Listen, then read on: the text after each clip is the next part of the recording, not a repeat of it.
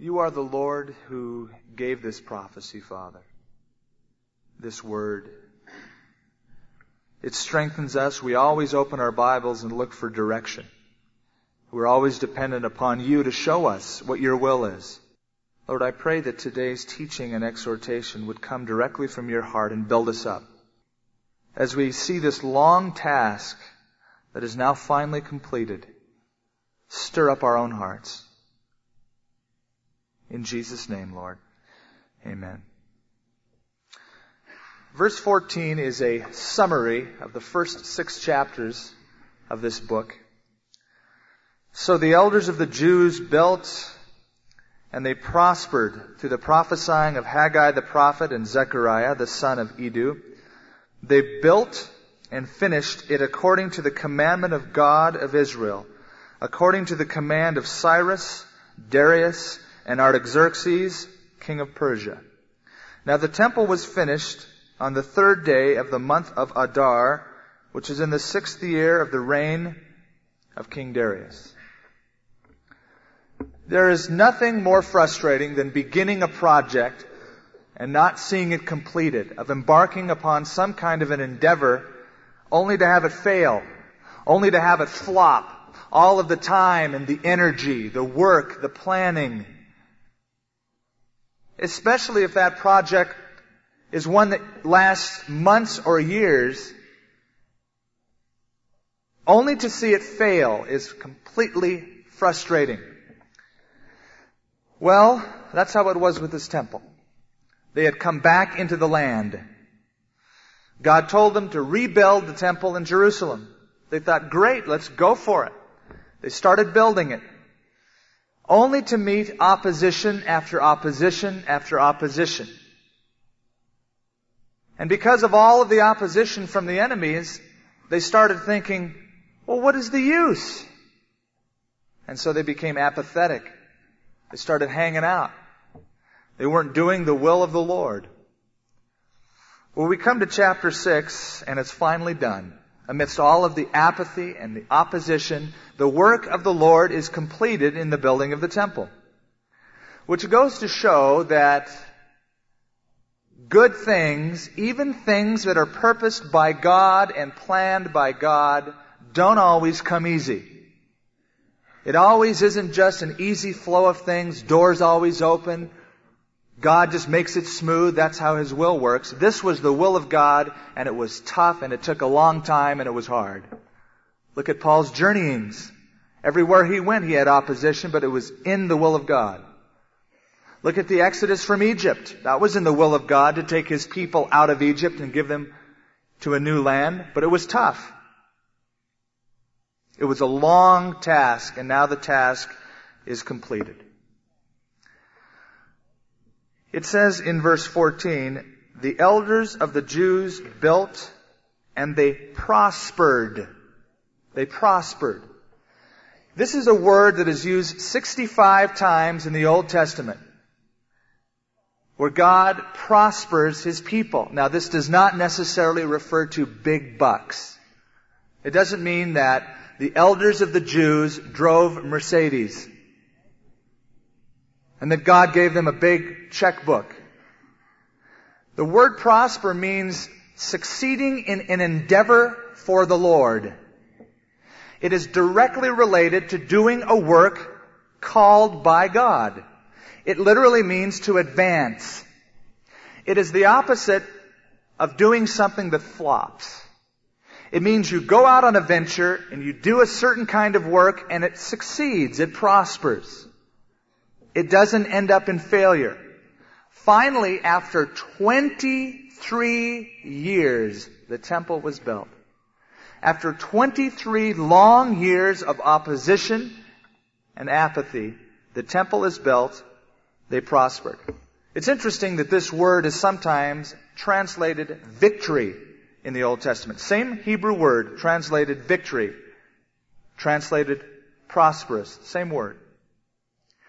It speaks of a person or a nation that is victorious over the circumstances, over the opposition, over the enemy, over the discouragement of the enemy.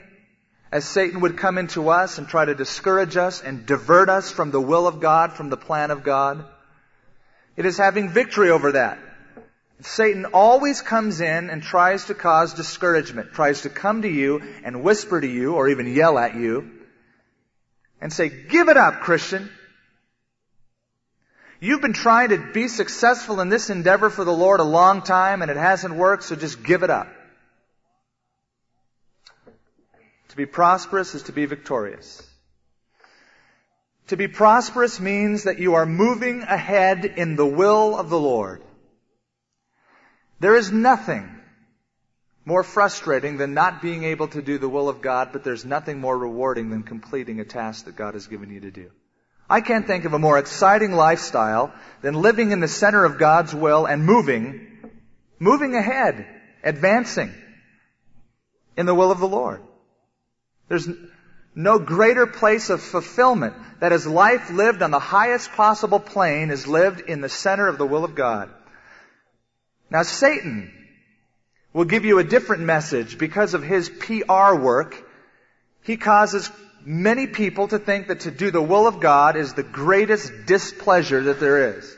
Oh yeah, just surrender your life to the Lord. It's not going to be easy. In fact, it's going to be a real drag, but do it anyway.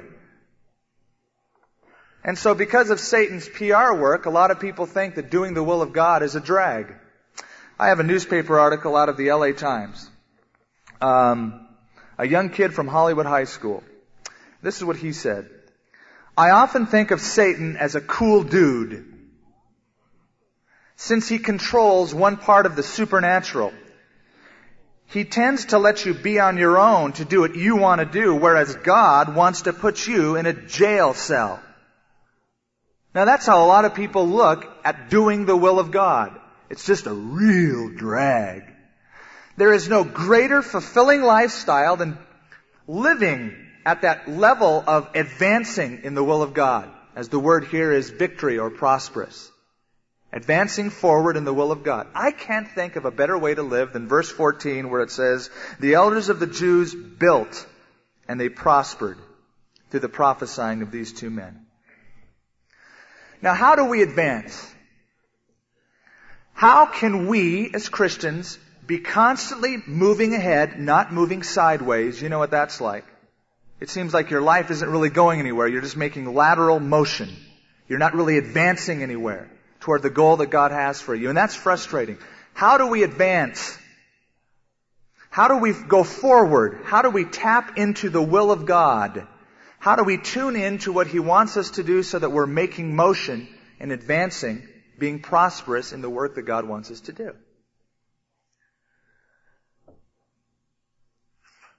Would you believe me if I told you that right now in this auditorium, there's all sorts of music being played? Right now there's acid rock going through this auditorium. Right now there's jazz music. There's beautiful symphony orchestras music all through this auditorium. Or if I told you that right now there's all sorts of different pictures inside this room. There's soap operas, there's cartoons, right in the air right now. All it takes is for you to have the proper receiver, some kind of an apparatus with an antenna or batteries, some kind of a device that can pick up on the waves shooting through this auditorium, like a radio, or a television to get those pictures, but they're present. All it takes is tuning in to the right frequency. In making an advance in the kingdom of God and moving in His will, it takes having the ability to be tuned in to the voice of the Lord. To listen to Him. To know where His voice is coming from and what to do with it. And so we look in this verse and we get a few keys to being able to do that, to moving in the will of God, to making an advance, to completing a long task. First of all, the elders of the Jews built and prospered through the prophesying of Haggai the prophet and Zechariah the son of Iddo. That is, they listened to faithful messengers to get God's message. In receiving God's will, they listened to faithful messengers, and those faithful messengers are named Haggai and Zechariah, who are two prophets. You know what's interesting about this verse is that this is a building project. This is a building project. This is not a church service we're talking about. We're talking about building a temple. What's interesting to me is the two individuals named are not architects or contractors. It doesn't say now the temple was built and they prospered because they had two great architects, three awesome general contractors, and a great crew of workers. Now I'm sure they had great people working. But the people that it mentions are two prophets simply because although it is a building project, it is the work of the Lord. And these two people provided impetus. They were catalysts in doing God's work. You see, when the people of Israel returned from the Babylonian captivity and they entered Jerusalem, that's what we're dealing with here, they saw their temple completely broken down. Only the foundation stones were showing. They knew it was the will of God to complete the temple because the prophets, these two guys said, start building the temple of the Lord. This is God's will for your lives. Get at it. However, because of the opposition, they began to slack off. They thought, oh, this is a hard job. And they started building their own homes, planting their own gardens, setting up their own school system, doing all of the things that normal people do to live normal lives. Well, these prophets came along again and they said, come on, you guys, get going, do the will of the Lord. And through their exhortations and through their promises, the temple was rebuilt. I want us to look at these two guys. So I want you to turn in your Bibles to the book of Haggai. In your Old Testament, turn to the book of Haggai. Now, that might be a hard book to find in all of those minor prophets. If you find Zephaniah, you can turn right. If you find Zechariah, you can turn left. But fish through it and find Haggai chapter 1. If you happen to have my Bible, New King James Cyclopedic Index, it's on page 1049. I want to tell you about these two guys and why this is significant. Haggai was one of those fire and brimstone preachers. He didn't really care about how he was received as much as did he say what God wanted him to say. He was more or less a holiness preacher. He told people to live righteously before the Lord. He had some pretty stiff exhortations. Very simple, but very bold. In the book of Haggai, which is written at the same time. Let's look at verse 2, his very first sermon. Thus speaks the Lord of hosts saying, This people says, speaking about the Israelites, the time has not come, the time that the Lord's house should be built. See, they were saying, well, it's just not God's timing yet. I know God wants us to build the temple, but it's just not the right time. Then the word of the Lord came by Haggai the prophet saying, Is it time for you yourselves to dwell in your paneled houses and this temple to lie in ruins? Now therefore, thus says the Lord, consider your ways. You have sown much and you bring in little. You eat, but you don't have enough. You drink, but you're not filled with drink. You clothe yourselves, but no one is warm. And then the next phrase, many of us can relate to. And he who earns wages earns wages to put into a bag with holes. Thus says the Lord of hosts, consider your ways. You see, they were becoming apathetic. They were saying, it's just not God's timing to build his temple yet. While they were building up beautiful homes on their own and building up their own kingdoms, they're being rebuked. Now his second sermon isn't very long. In fact, it only has one point. It only has one phrase over in verse 12. Look what happens. Then Zerubbabel, the son of Shealtiel, Joshua the son of Josadak, the high priest, with all of the remnant of the people, obeyed the voice of the Lord their God and the words of Haggai the prophet as the Lord their God sent them. And the people feared the presence of the Lord. Then Haggai, the Lord's messenger, spoke the Lord's message to the people saying, I am with you, says the Lord. End of sermon. he promises that God will prosper their work. So the Lord stirred up the people, or excuse me, the spirit of Zerubbabel, the son of Shealtiel, the governor of Judah, and Joshua, the son of Jehozadak, the high priest, and the spirit of all the remnant of the people. They came and they worked on the house of the Lord of hosts, their God. Now, right next to Haggai, you notice it says the book of Zechariah.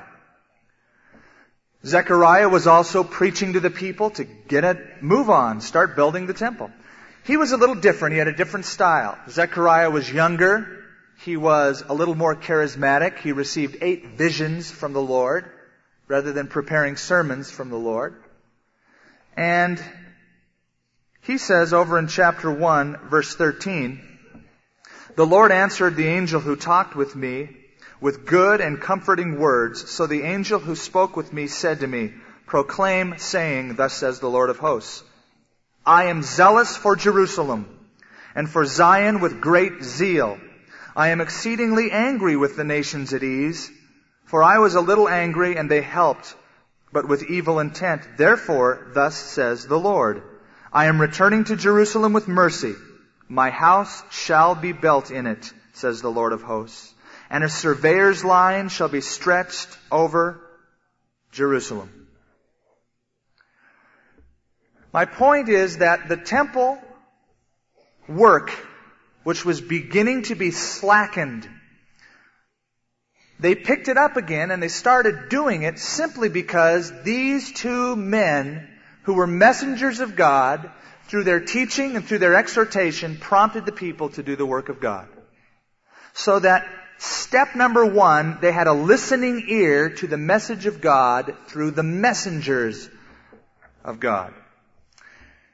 It says in Ephesians chapter 4 that God has placed different people in the body of Christ. He says He's put pastors, teachers, evangelists, apostles, and so forth, so that they might build up the body of Christ, so that the body of Christ will do the work of the ministry. That is, the work of the ministry is not my job. It's our job. I become a catalyst and people who are called to be evangelists or preachers or whatever are called to motivate through the teaching of the word people into action to do the will of the Lord. And there's different people with different styles. The church that I was spiritually brought up in the last 15 years was under the pastorate of Pastor Chuck Smith. And he's very mellow, you know, and he talks like this and just teaches the people. And everybody loves Chuck. Loves that simple, basic, soft teaching. Every now and then when he goes out of town, he has his assistant pastor, Romaine, speak. Now Romaine is an ex-Marine sergeant. And he ministers like one. He's very simple and he says, would you get off your duff and serve God? Somebody is obviously a Romainite here. And I'll tell you what. Both of them complement one another. There's teaching and then there's exhortation. Go for it. Do it. Now some people don't like him. Some people don't like Chuck. I remember taking a girl to church sometime and she would say, I don't like the way he shared that. And I used to have to defend these guys all the time until I finally said, you know what? That's your problem. I'm not going to offend these guys. They're God's messengers. If God has something for you, fine. But that's between you and the Lord.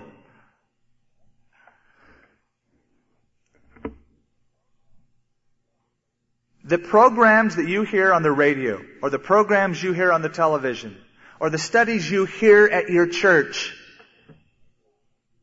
are messages of God to God's people. How about looking at them as, this is something God wants for me? Rather than nudging your husband or wife or saying, I gotta get this for somebody else. How about saying, is this God's will for me? Is this God's word for me? Is He speaking a message through His messengers to me? When the temple was finally finished, there's a parallel passage in Nehemiah chapter 8. They found a scroll of the law, the Old Testament, the first five books of Moses, and they gave a Bible study that lasted four hours. Imagine a four hour Sunday morning sermon through the books of Genesis, Exodus, Leviticus, Numbers, and Deuteronomy. And you know what? The people stood. They didn't even sit. They stood in their place and they listened attentively, the Bible says. And as they heard the word of God, they began to weep. You know why? Because they didn't say, good message for Joe.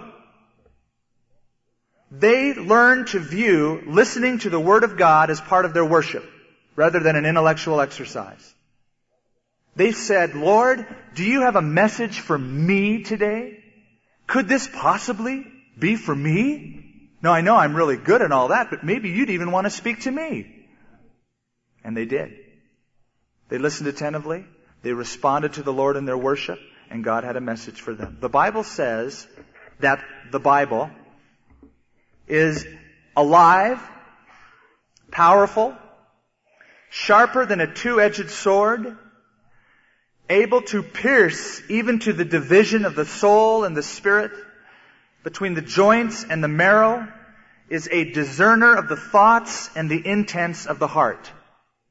Pretty descriptive, isn't it? The Word of God can touch what no surgeon's scalpel can touch. It can cut deep down and deal with the heart attitudes, the way we think, the way we live, the way we look at things. Now, it may hurt a little bit when you listen to certain of God's messages. It may cut to the heart and go, ooh. But if you come with the right attitude, you will change.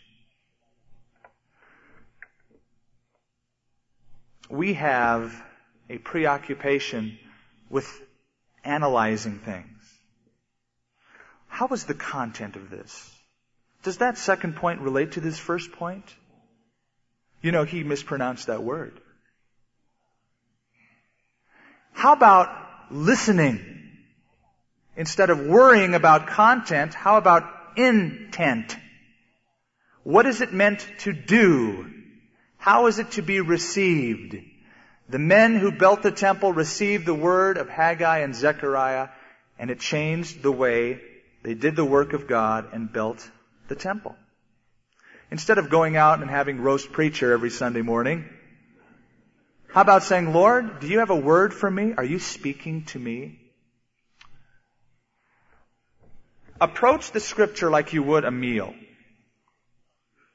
When I sit down to a meal, I'm serious. I'm totally involved. I don't take a piece of steak and say, I wonder if this steak is for Gino. I hope that he has his meal, but I'm involved. I'm serious.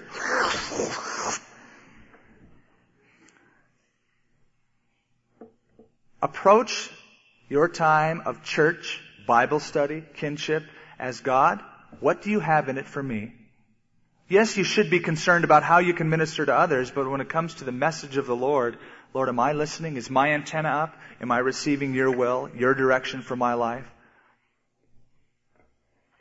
What if you were able to have a counseling session with Jesus, with God? What if Jesus had an office here at Calvary Chapel? And he would allow you to come in once a week and he'd disciple you. And week by week he'd sit you in his chair and he'd lean over his desk and he would just begin to guide and direct your week, specifically your week. You'd say, man, I'd really listen. Well, that's what he's doing every time you open your Bible and come to church. He is seeking to direct your life through the Word of God, through the messengers of God that God has placed in your midst. You are to receive it and to act upon it. So number one, develop a listening ear. Develop a listening ear. Lord, are you speaking to me through this person?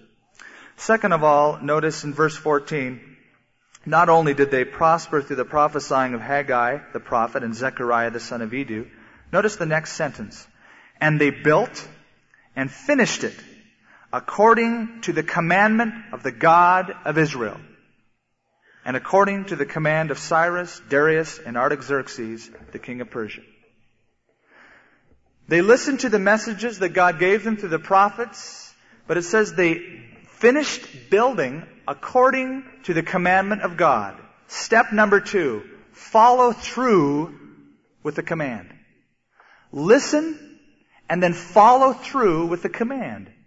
You know, in any kind of a sport that requires arm motion, be it golf, tennis, racquetball, at least what I've been told by people who've coached me is that the most important part of that whole swing is follow through.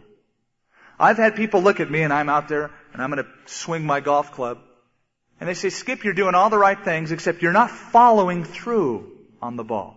You're stopping short of it. You know what to do, but now follow through with it. Same in tennis.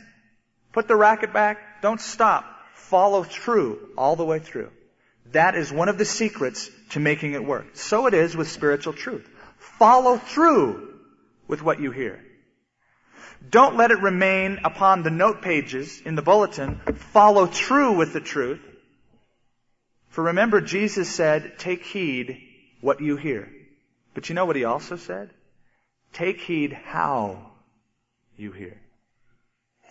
Take heed how you hear. When he spoke about the truth in John 17, his prayer was, Lord, don't, he didn't say, Lord, I pray that they will understand the truth. He said, Lord, sanctify them by your truth. Your word is truth. Change them by the message. Help them to live the message. The apostle John in his letter said, I have no greater joy than to see the people that I have ministered to whom he calls my children, I have no greater joy than to see my children walk in the truth. No greater joy than to see people apply the Word of God and follow through with the truth. But there's nothing more frustrating than to see people oppose the Word of truth simply by not doing it. Simply by not applying the message. We had a counselor here at the church, Carol, wonderful counselor. And people would come in and pour out their hearts, and Carol would say, Were you here the last couple months at church? She said, Yeah. I said, Well, do you remember when we went through this in the Bible and this in the Bible and that? Well, yeah, I guess. So she goes, Here's some of the tapes exactly on the question you're asking. Go listen to it and go do it. Just follow through with the truth that's in the Word that you already know. Go apply it. A teacher wrote to his student once, and this is what he said. He said to the student, you remind me of an irritated individual trying desperately to balance himself on a bicycle standing still. If you'd only pedal and start forward, the vexation would disappear. If you gave it momentum and a direction, you might run into something. You might have an accident, but you'd certainly no longer be bored and you might possibly get somewhere. Good exhortation. Dwight L. Moody, it is reported, once gave a sermon on a Sunday morning. Everybody said, Oh, that's a good sermon. And the elders came up, Oh, that's a good sermon. The next Sunday he preached the very same sermon. Everything exactly the same. And one of the leaders of the church, a little tiffed with him, said, When are you going to preach another sermon? And Moody said, When you learn to live this one.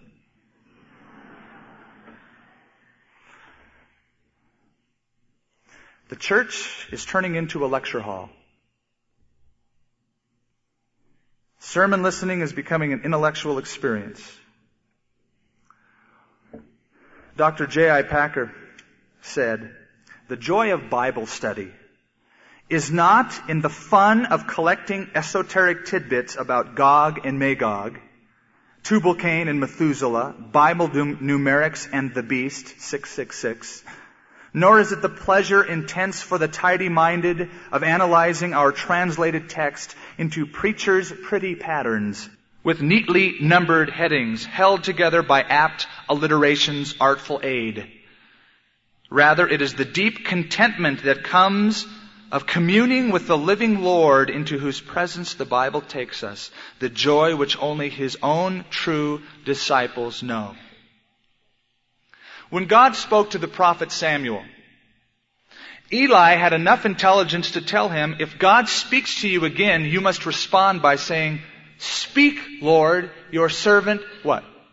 Hears. Which is a word that means to listen with the intention of obeying. Speak, Lord, because whatever you tell me, I will do it. I will listen and I will follow through with what you want me to do. I have had people come in for counseling and when they come in for counseling and I can see the kind of questions they're asking. They are uncertain about if they're in the will of the Lord or not. Whether it's their dating relationship or their marriage or their business. I say, now I'm going to ask you a question and your answer to this question will determine how long this counseling session will go. Once you find out from the Word of God what you are to do, what direction you're to go in, are you willing to do whatever you find out according to the Word? Even if it means costing you the relationship that you're in right now. I'm not saying it will, but if you find out the will of the Lord and it's the opposite direction, against the grain of what you want, are you willing to lay down what you want and obey the Lord? The answer to your question will determine if this counseling session ends now or continues for an hour.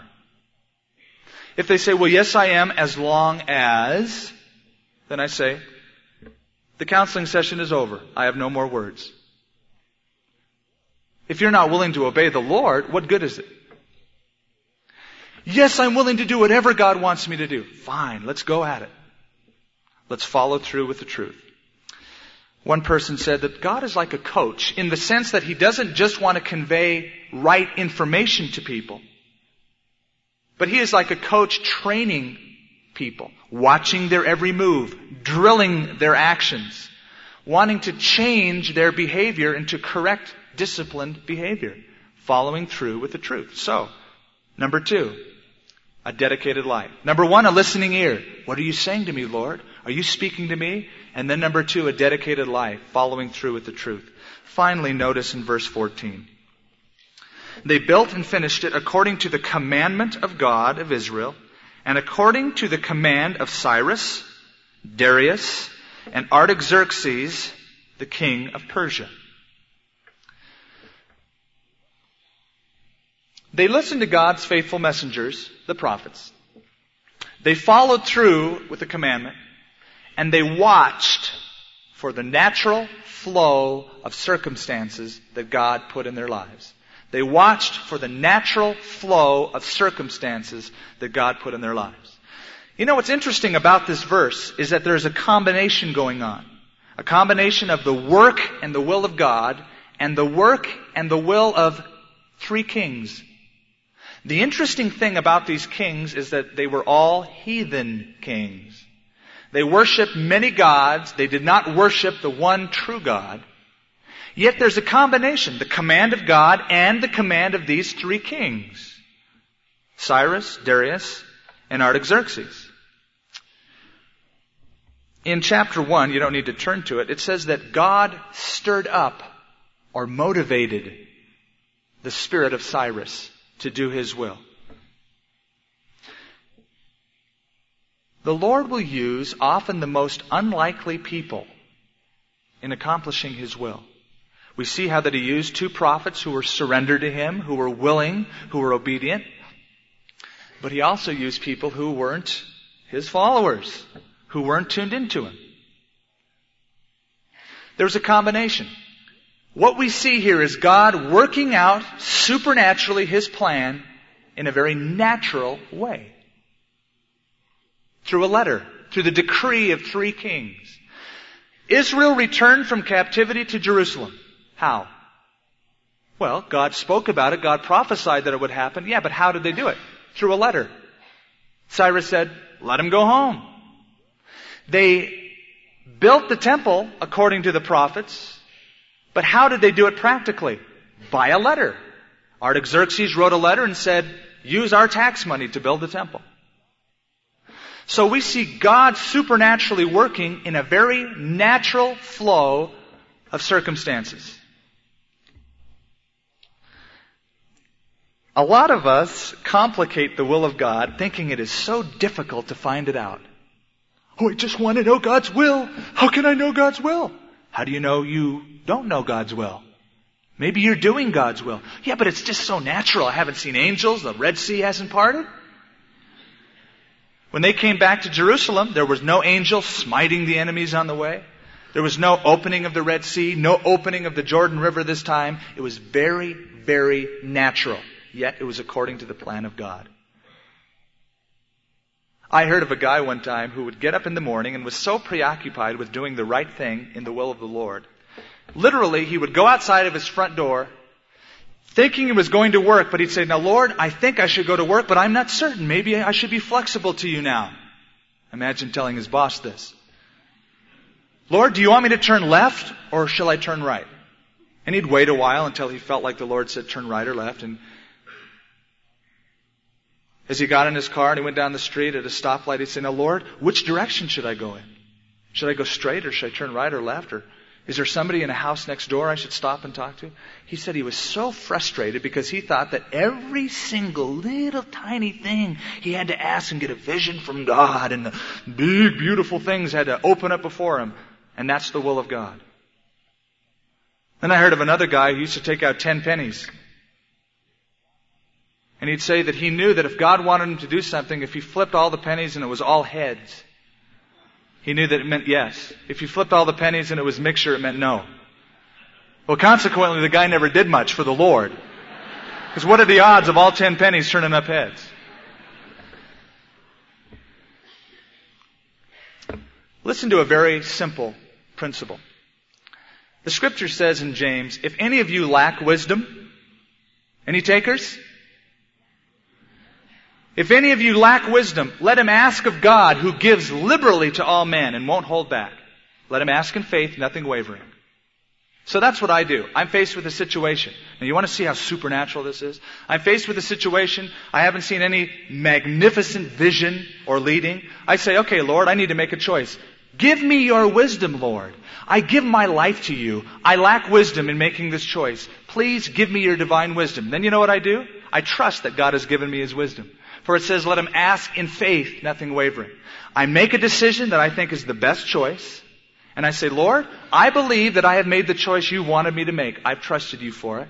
I'm making the right choice because I've given you my life. I've asked you for your wisdom. You told me to ask you for your wisdom and I've done it. So I believe that my life becomes the unfolding will of God as I live that way. Very naturally. Now I give God the freedom to make changes, to do anything supernatural, and sometimes He does.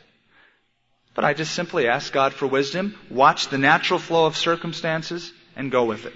However, when I look back on my life, I am amazed at how God seems to just weave my life with certain people at just the right time. And it looks, as I look back, so supernatural. But as I'm living in it, it seems so normal. It is. It is supernaturally natural. People ask me, well, how did you move to Albuquerque? What was it like? I didn't get a vision of Albuquerque. An angel didn't say, Albuquerque. You know what I did? I made a phone call, looked at a map, had a prayer, and I, th- I said, Albuquerque, I think I'll go to Albuquerque. Talked to a friend and we went. How did you marry your wife? Same kind of a way. In a sense, her dad called me up.